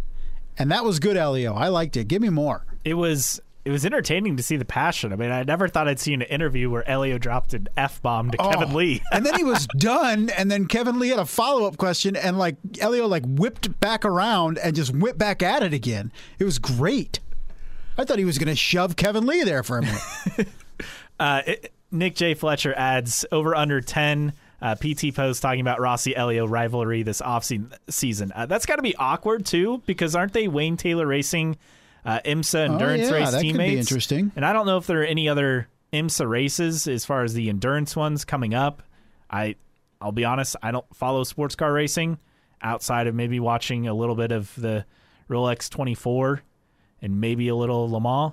But yeah, that could be awkward if they have any tests or anything like that. a little that. bit. And Rossi's not going to be the guy that just apologizes to get it over with, even though he knows he's right. Like he's going to be like, dude, that that was all you. R. Cole says after going to the Lions game and seeing the Ravens make an NFL record kick to win, I watched only the last half of the race, but it helped me get over the Lions. Eight and a half for the race. Next week, Lions at Bears. Get ready for terrible football. oh yeah, I can't wait because it's an opportunity for the Bears to get a victory. Which you know, at this point, I'm really not sure I want them to get because I think the more they lose, the more the Ryan Nagy can get fired. NK Harden gave it a six and a half. Colton making his charge early was fun, but also very quick. Once that was over, most of the drama up front was over. Seemed like after the first stint, most drivers had settled in. The passing cooled off a lot. Also, zero drama with the championship thanks to stupid Jones. Yep, stupid Jones. But you know, uh, it was going to be like he was starting up front toward the front. I think he could have made it interesting. I just I'm not sure if it would have been exciting. It would have been much more exciting than it was, but I just don't know how that was going to work. it was a long shot to begin with. Yes, for absolutely. award. Most Everything had to be perfect, and you just didn't think it was going to happen that way. No, way. I mean uh, Alex Palou stayed out of trouble. I mean, if anything, you would have had those two battle, um, you know, for position, and that could have been exciting. Hunter's Way 67, solid 7. Would have been higher if O'Ward wasn't taken out. I was there in Grandstand 6 and saw plenty of passing at turn 1 and turn 6. Not sure if TV caught it. Went all three days and had a blast at my home race. Already looking forward to next April. Well, that's cool that you got to go. Absolutely. Poet Shevchenko said, hmm, I might say seven. It was better than previous Long Beach races, I think. It would have been nice if more than six drivers took the start. Also, Zappini Yeah. Got knocked out early. Herta is unbeatable on street courses. Yeah, that's true. I mean, literally, it was his mistake that cost him at Nashville, but he won St. Pete. He looked like he was going to win Nashville. He won Long Beach. I didn't really have it at Detroit, but that's kind of, I mean, that's kind of like a hybrid, right? I mean, it's a street course, but it's not a street course. I never know how to define that one. Yeah. Um, I mean, I guess it's technically a street. Yeah, street it course. is. It is street course. Look, uh, I mentioned to you with the start too. There was you know six people, six drivers side by side. The first three rows were side by side. Nobody else was. Um, that's the things that IndyCar needs to fix. You fix that on those tracks by taking the start at the flag stand like NASCAR does, Yeah. as opposed to Because I understand you're coming earlier. around the hairpin and then you're you know supposed to try to get into position. It's tough. Daniel SEM 2004 gave it an eight and a half. Would love to see more on track passes for the lead.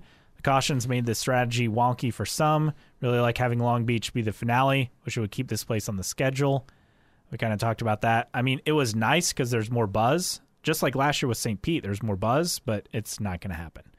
No, I don't think so. I don't think you mess with it, and you know, quite frankly, you know, an existing race that's successful, I wouldn't sacrifice it just for added intrigue at a championship. Look, at this point, I'm I'm used to the championship not living up to the hype. You know, in terms of locale, in terms of a lot of people there, it's just the facts of life. You know, I've kind of accepted it. So, in, in yeah, terms of 16 straight years, it's gone down to the final ah, race. my goodness, yeah, and it's, they're really packing people in there to be excited about that or turning their televisions on. Not really. All right, this from according to Stitch gave it an eight, despite the boneheaded efforts of Ed Jones. Good riddance to him. Man, he's he made a lot of enemies last Sunday, didn't he? and one more enemy, Jeremy from HBG. He gave the race a seven and a half. Would have been even better without, I'm assuming, the currently unemployed Torpedo Jones. Oh man, the the hatred was good. Chucky WX just said the race wasn't very good. A parade. He was not a fan. I thought it was okay. Uh, Jack Metallic said this was not good. Two out of ten. man, I thought there was a lot of on track passing. To be honest, I yeah, I thought it maybe was not at the front, but pretty good. yeah. Um, let's see some other tweets. Uh, Scuba Steve eighty five said Palou had more wins and won the championship. Should we wonder if Dixon is washed up? Oh man, not. I think he's kidding, but also, he's fine. Do you say Palou is the number one guy now No, at Ganassi? No, not yet. Okay. But I think the gap isn't that big. It, it feels like next year could be more like you know the Dixon Dario years where they were both Sure. kind of battling back and forth. Yeah. You have guys up there. Uh, Transocean Trojan says Long Beach doesn't fail to deliver. Maybe it's my bias, but that was the best street course race of the season. Imagine hearing fans cheer at a track outside of Indianapolis too. You could hear the fans when Herta was charging through. Most know, on definitely. the TV broadcast. All right. Toyota to IndyCar on the poll. I think you posted this one. 61% said, oh, it's happening. 39% said fake news. that is surprisingly high, saying that it's happening. Yeah, because I'll be honest. we've been we've been left at the altar before, uh, almost literally, in terms of you know a deal potentially being done and then Yeah, not. Porsche was like done then not. Yeah. And then Ferrari felt like a game the whole time. Yeah. So, uh, and those are just the incidents we know about, right? So, I, you know, it's still the I'll believe it when I see it, and even if it announced tomorrow, I'd be super excited, and we'd say finally and all that. But until I see a car on track in 2024, With a competent non Lotus Judd engine. right? Um, you know. eh, 2024 makes sense because you have to think, you know, 2023 seems like a ways away, but it's really only what 16, 17 months. It's, yeah, it's not even a year from and the a half. season start from I the mean, season start in they need to be ready, honestly, for testing no later than the first of the year for 2024.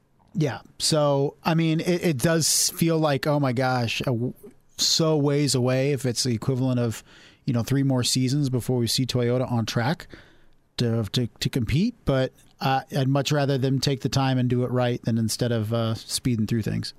All right, thoughts on Toyota Daniel SCM 2004. The word I heard was 2024 for Toyota. Could be smoke and mirrors, but it seems plausible, and Toyota knows what they are getting from IndyCar. RP's leadership is the key to them coming back. Hunters Away uh, 67 says, Would be nice, but I've been teased with this news before. Not smart of Toyota losing the Long Beach GP sponsorship. If true, though, uh, I want to point out that was the local, like Southern California Toyota right? It wasn't. Yeah. It was not Toyota, you know, USA or whatever that had that deal. Indy Nathan, it seems credible, but I think the timeline that some are reporting is probably optimistic. I don't see it happening by 2023, unless they've been secretly working behind the scenes on it. Yeah, like you said.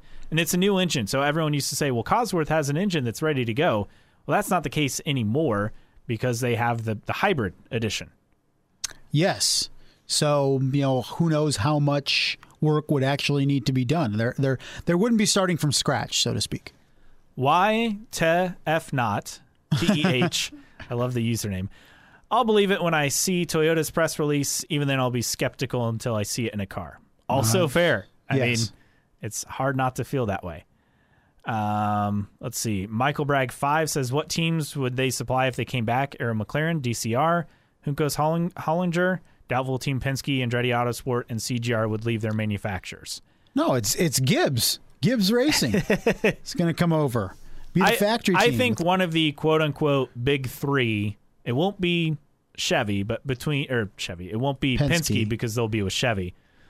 But I think Andretti or, or Chip Ganassi would move. I think it's more likely Ganassi would because they'd get more money being you know, Ganassi loves to chase that money, manufacturer team. But if between now and then, between they have to commit, and you would think that by the end of next season's off season is when that decision would be made. Mm-hmm. Um, if they're winning another championship, you know, I don't, I don't think they're walking away with their engine deal. Um, I think it's going to be the team that's struggling the most, and right now that's Andretti. And that could change this upcoming season. Yeah, most definitely. I mean, I think Andretti's driver lineup has already gotten considerably better for next year. You know, excluding the potential fourth car, Yeah, and I think that should help them be more competitive. You know, at the start, you know, if if things go well behind the scenes. yeah. I mean, you know, money talks, but winning talks more, and Chip Ganassi's winning right now with Honda. Ganassi went from Chevy back to Honda, and Ganassi won the championship with Chevy, I believe, in 2015 with Dixon. Is that right? I believe so. Yeah. so So maybe there is a precedent there that they leave despite success. Now I don't think it was right back to Honda. I don't know if they had Honda in, or sorry Chevy in 16, but I know they had Honda in 17. Is that right? I, I don't know. Uh, I, th- I, I can't know. recall because the engine deals are usually two or three years. in 17, um, that's a good question. I don't know. I don't know such things. Dakota J. Price said it's kind of weird that they aren't already talking about Toyota. They have tapped into every other major American motorsport, and I think that is the key Yeah. right there. And whether it's an impact or not, I can say it probably is that Roger Penske owns a fair amount of dealerships, Toyota dealerships, right? Including the biggest one in the United States. I did not know that. Yes. Some other rate the races. Uh, Howard two one one two gave it a nine. I am analog gave it six out of ten. Decent race in the season would be higher without lap one. Ten out of ten for uh, NTRP. Oh, that's for us. Uh, you guys made my first year that I actually followed every race incredibly easy. Well, thank you. Appreciate, Appreciate the compliment. it. Hopefully, you were able to watch with some semblance of uh, of Understanding. understanding. Uh, according to Stitch, gave it. Okay, let's see. I already, I already, I already covered that one. We're in reruns. Yeah, reruns, rewrite. Okay. Uh, Vicky Lynn 26 saying, Congrats to Micah's Motors and Dodger Jedi. It was a close fight, so she clearly finished in third. I was feeling pretty confident in my picks until the first yellow, and it went downhill from there. I'm coming for you next season. Yes. Can't wait for next year. Hopefully, we'll have a better setup so it's easier to join the leagues. Well, it's, it's, in, it's on that- IndyCar. They have a better setup, right? Yeah. All right. We have Simon Pagenaud to Meyer Shank Racing. Scuba Steve 85 says, Does this mean Meyer Shank is the Penske driver's afterlife? and then a poll I posted How many races will Helio and Simon Pagenaud win for Meyer, uh, win for Meyer Shank Racing next year? This is combined. So 37% said zero. 35% said two, 26% said one, and 2% said three or more. We both said zero. Zero. Yeah. And I texted you. I was like, is it bad that I'm saying zero? And you said I voted zero as well. I don't, I haven't seen the consistency out of either driver to think that they're a threat to win each and every week. And you feel Simon Pagenaud is taking a step back from, you know, being in a Penske to being in a Meyer Shank racing car. Uh-huh. That's going to hurt his competitiveness. And so, you know, when you look at um, at Helio's finishes, He at um, least qualified year. well at Long Beach, and his team screwed him over by leaving him out over multiple yellows, pitting, you know, when he was in the lead. But yeah, I mean, Helio's qualifying outside of Long Beach was not really much to write home about from what I can recall. And, yeah, I mean, you know, outside of Indy, it he had just- a ninth and then four finishes of twentieth or worse. and the ninth was at Nashville, correct? Uh, I think so. And he beat all the Team Penske cars in that Yeah, race. I do right. know that. yes. So, yeah, I, I you know competitive at Indy, yeah, um, but otherwise, it's tough to see them. You know, maybe a podium here or there, but I don't see a win. And, and for Simon, I mean, he won one race in the Aeroscreen era. That was at Iowa. Now, granted, they do go back to Iowa with a doubleheader next year, but I mean, he struggled with the introduction of the Aeroscreen. Yeah, most definitely. All right. NK Harden says zero. Uh, Simon has one win in the last two years. Helio had one win in his last three full time seasons. Ironically, both their final Penske wins came at Iowa. I think both will be contenders at Indy, assuming an AA partnership. That's about it. Both finished 8th through 18th in points. Uh, Poet Shevchenko says, I'll say two, but with the caveat that they will podium three or so times further than that. And Tyler underscore Allen says they've got to work a bit on strategy. Having two ex Penske drivers, they'll certainly bring a lot of experience to aid in that. I could see Simon snagging a win at Indy and the Indy road course or Barber. Helio will be a threat at Indy and street courses. There you go. I, I think, you know, the partnership with Andretti, that should make, assuming that continues, you know, will that continue? I don't know. I, I Uh, that's adding whether another car to basically what Andretti needs to worry about, or at least semi worry about. Don't they have issues of their own to figure out? Well, y- yes, and also I, I would argue. I mean, Meyershank has two full time cars. Why? I mean, unless they have the budget to pay for that partnership with Andretti Technologies, I mean, why would they? Yeah. Right? I mean, at this point, I don't. I don't know if that's helping either side. I would agree. And it helps you, you know, when you're getting into the sport and you're getting your feet underneath you and, you know, financially it's a little bit of a help and point in the right direction. They won the Indianapolis 500, right? So they should be, and they have really solid sponsors. They should be financially on solid ground to be able to go at this thing on their own. And if I'm Andretti, I'd, I'd say no. We're not going to help you. I mean, you won the Indy beat us 500. at the 500. We don't want anything to do with you.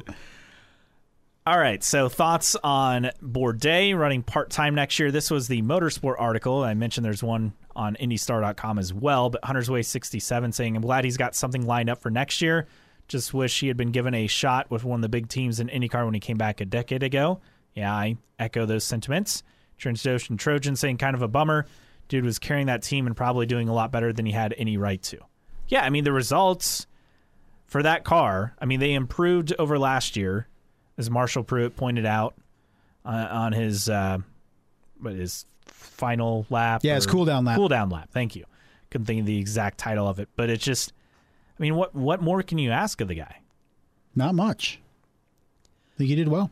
Thoughts on Detroit track? A lot of thoughts by the fans. Nick J. Fletcher says part of this makes me angry that some of the whining and protests and moving it off the island might have worked. Part of it makes me happy that it won't be on the island any longer. That course did not have a lot of great viewing options for fans, in my opinion. He also adds one can only hope that the primary method of transportation for spectators is the unair conditioned public school buses used currently. As part of this race, I would hate to give up. Yeah, it's uh it's something to be said. Different experience. R. Cole says, I'm very torn about this. It would be cool to see the cars race downtown, but I really enjoy going to Belle Isle for the races. Or better solution, move the race to dot dot dot MIS with a wink emoji. Oh, geez, that's just what we need. oh, there's more. Don't worry. Ah, Um, Racer Mac RTP1 says, So 30 years is enough time to forget how bad the races were on the Detroit streets. yes. And then uh, West Moron. Just go back to MIS, use the same date as the Belle Isle GP now that NASCAR won't use, and everyone wins. Yeah, you guys just know what to say to us to get us, at least me, riled up. And then Hunter's Way uh, 67 said, Not sure I like this. Those downtown street races were terrible back in the day. Kind of like Belle Isle seems to produce good racing. Has some history and tradition going now with the winner jumping in the fountain. That is a cool little thing. Yeah, that's true. Yeah. That will be missed. well, they can jump in the sewer. And then third engine manufacturer update um, from Racer.com's Marshall Pruett. Thoughts on the article. Poet Shevchenko says anything to deduce from this. Maybe that MP notes the statements on the Canal Plus broadcast as separate from other rumors about Toyota. Otherwise, it is MP acknowledging the speculation. I think the acknowledgement says something, don't you? Yes.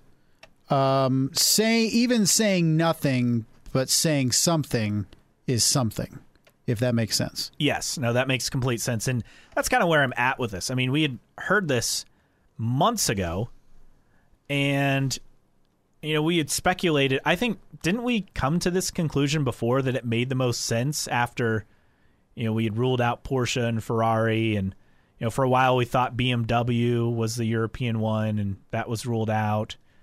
But then we looked at, you know, in America, we thought, okay, Hyundai, and they have some racing stuff, but I don't know if they're ready to step up to, you know, IndyCar, NASCAR levels of money. Yeah, But Toyota's the one that just it makes sense. I would agree. Um, it's not as outlandish as most of the other ones we've heard in the last couple years. so if it makes sense, it has to be true. right? That's Yes. what we thought about Porsche and Ferrari as well. Oh, we're so gullible. To be fair, Ferrari always seemed like a pipe dream. Yeah, Like it, it seemed just out of reach. yeah, most definitely. It just, and even then, like if it happened, would it be that good for the series? Because you're gonna have to bend over backwards for Ferrari. Yeah, we blah. we debated it would probably not be that good for the series anyway. yeah. So this is a much better fit all around. According to Stitch says it would be perfect for international races. Hey, man, if we get a third engine manufacturer uh, on board, it's going to cut out like 25 minutes per podcast on this show, particularly in the off season. True. I mean, what are we going to do? We're going to fill. We're going to have to talk more international race options. Well, I have uh, an update on international race stuff Of for you here you shortly. But first, Fit J 1983.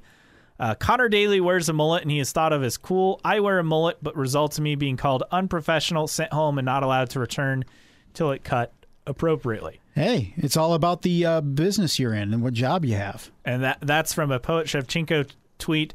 Apparently, Connor Daly is entering the 2.4 hours of Le Mullets. This is apparently a thing. Uh, you can. There's a video on YouTube about it.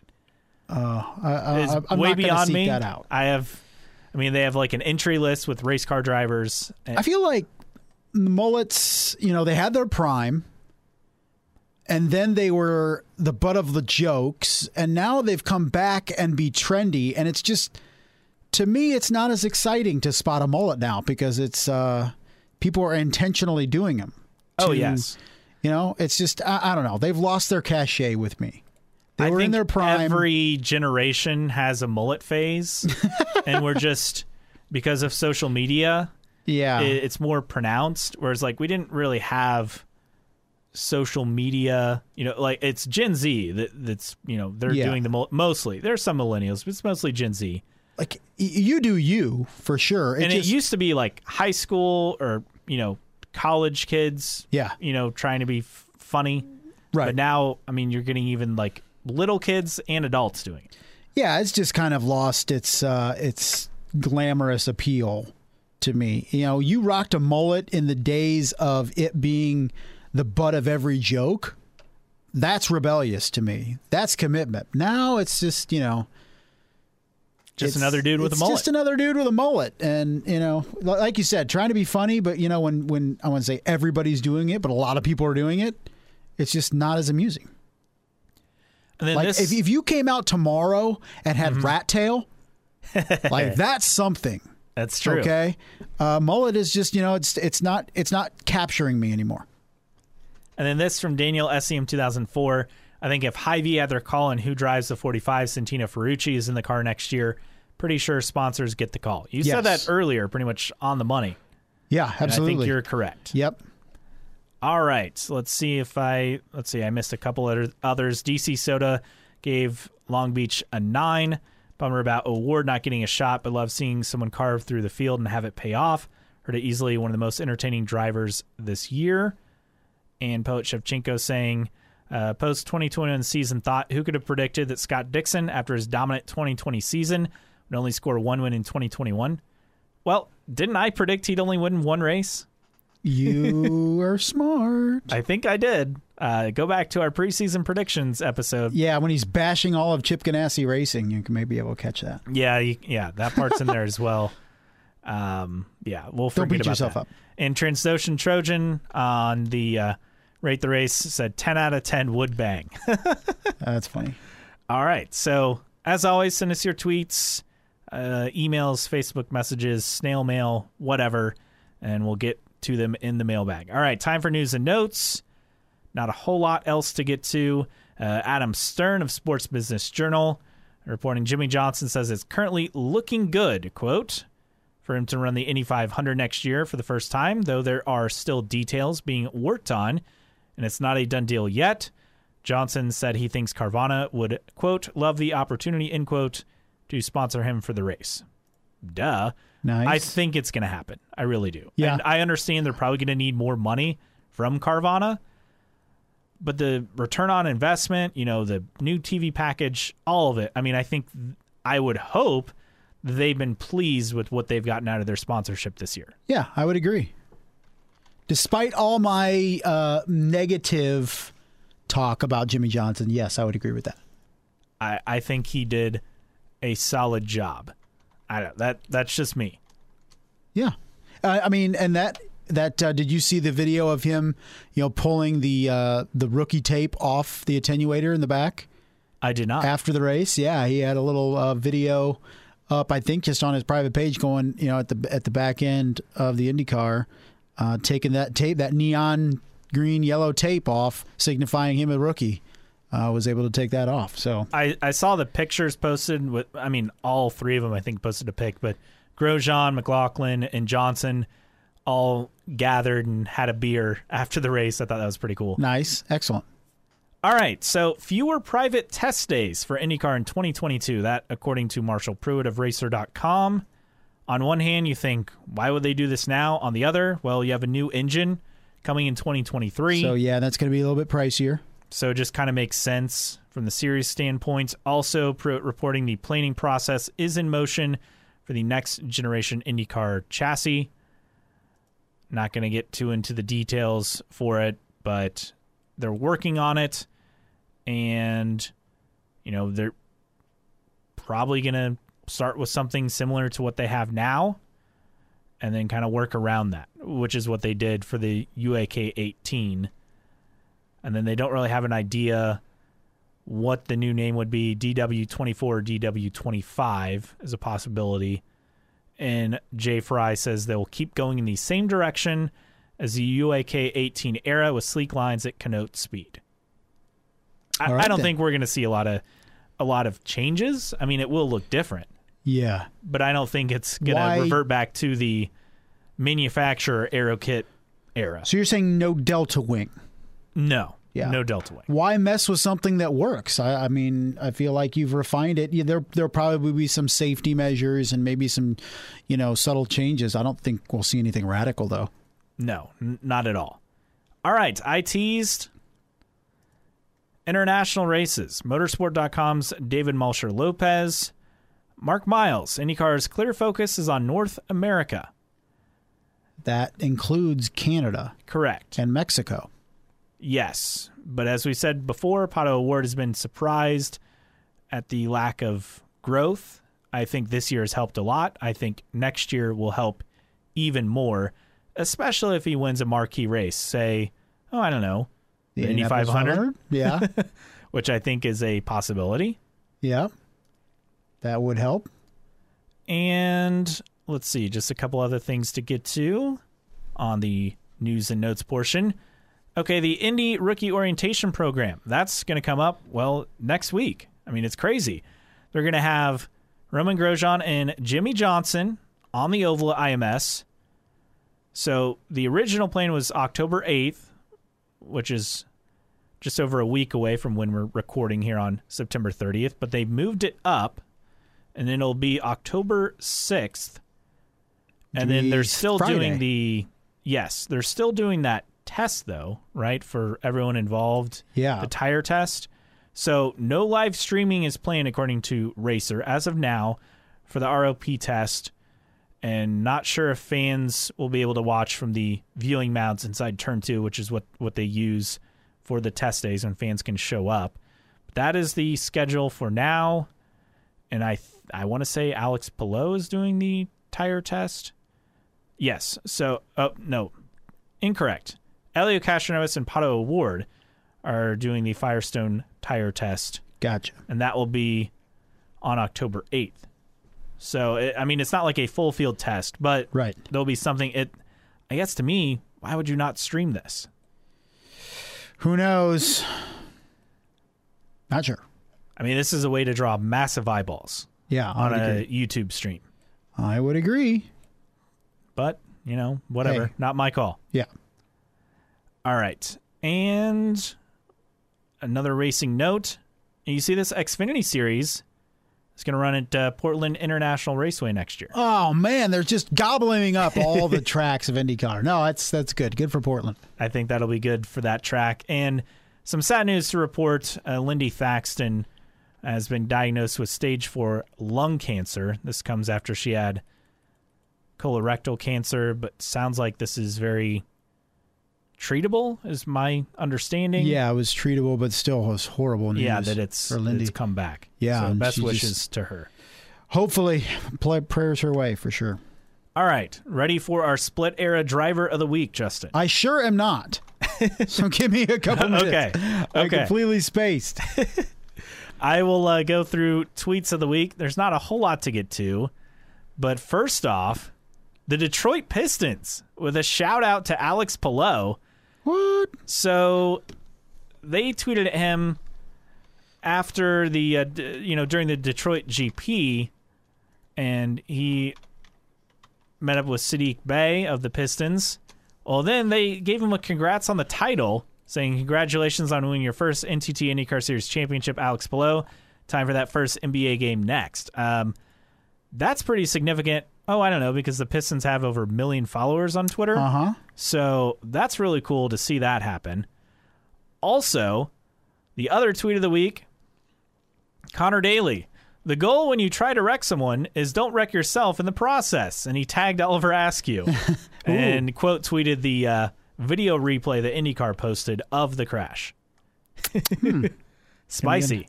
Yeah, a little spicy in there. It's interesting. Um, Was that enough time? Do you have we're we're we're do you have your driver? we're we're doing it here. Let's see what we got. One other note Scott McLaughlin not expected to be racing the Bathurst 1000 this year. I don't think this is a surprise due to current restrictions. That was originally in the works, but as things have gone, probably not going to race. However, Indy 44 with an article that he posted from autoaction.com, which is, I think, an Australian site. Team Penske says McLaughlin can race at Bathurst. So we got competing things. so we'll see what happens. Who happens. knows what's going on? oh man! All right, you ready for? I am ready. Um, you know, I was gonna go with. at first, I go, so who's who's Jan Magnussen? But no, we can't go with That's Jan. too obvious. I know. Way too obvious. Yeah, well, a little bit, but we're gonna go. The, we're, we'll go to CART, and we will go Okay. the relatively early days of CART. And when you're looking through, it, it always gravitates towards pay, Payton Coyne Racing. I think we could do an entire year of of these guys. Um, Christian Danner. Who? Christian Danner or Donner, he's a German driver. What year is this? Uh, we're going with 1997. okay, I'm pulling it up right CART now. PPG raced a single race for Payton Coyne Racing that year, he was set for two events, though. Yeah. but he only did one. Interesting. And uh, let's let's talk a little bit about it. The only race that he appeared in um, was well, there's multiple ones he was in, but for 1997 we are here. Let's see, he did three races: um, Detroit, Portland, and Vancouver.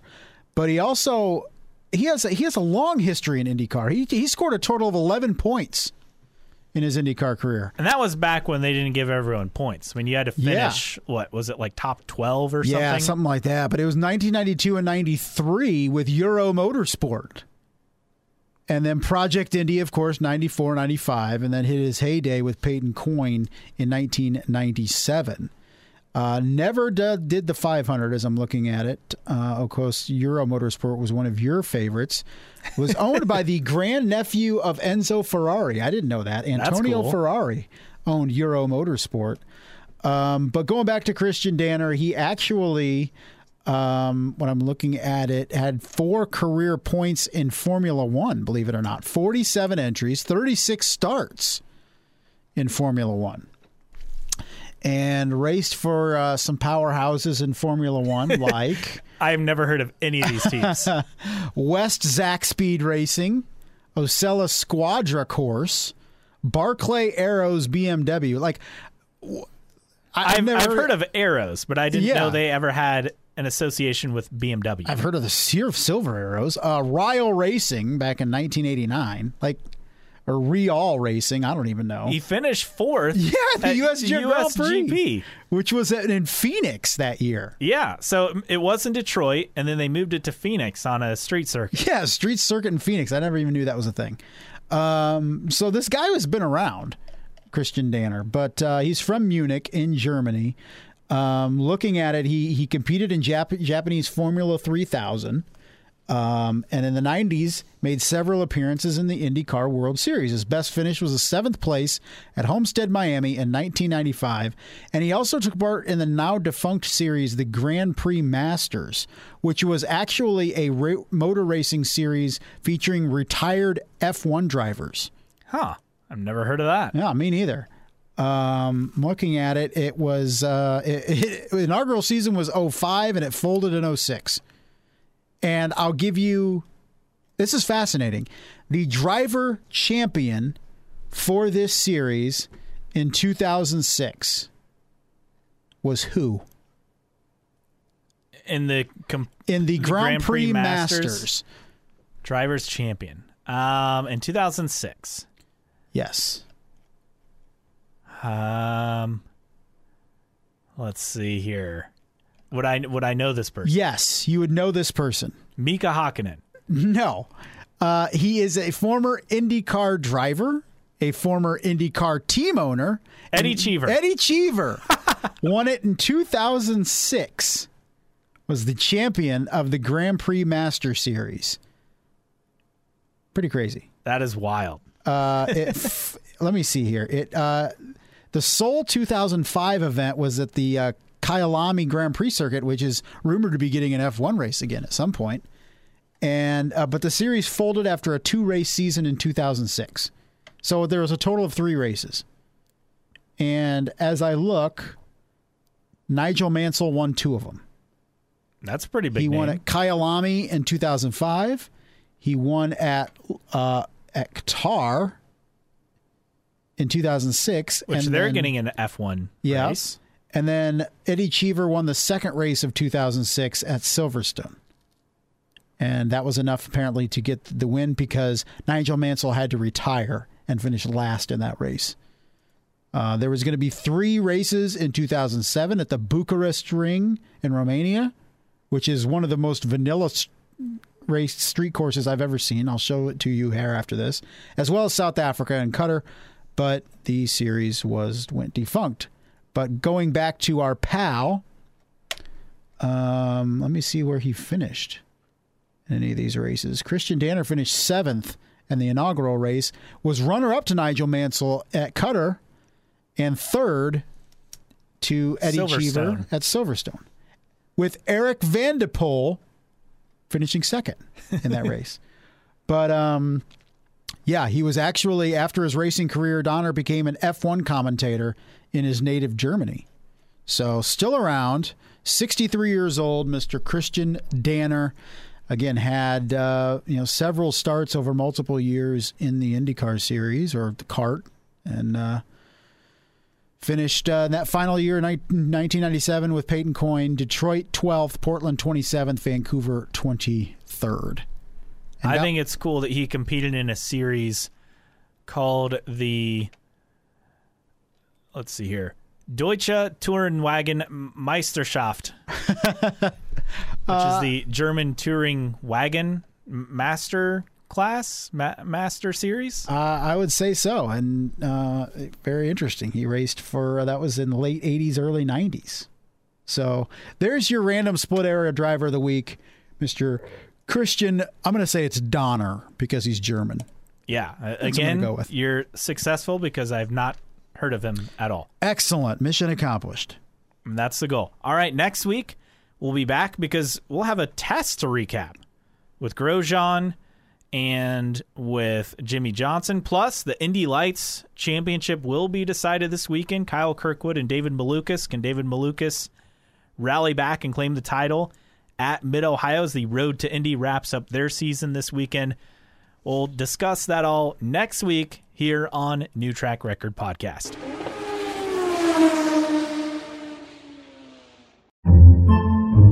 Podcasts by Federated Media.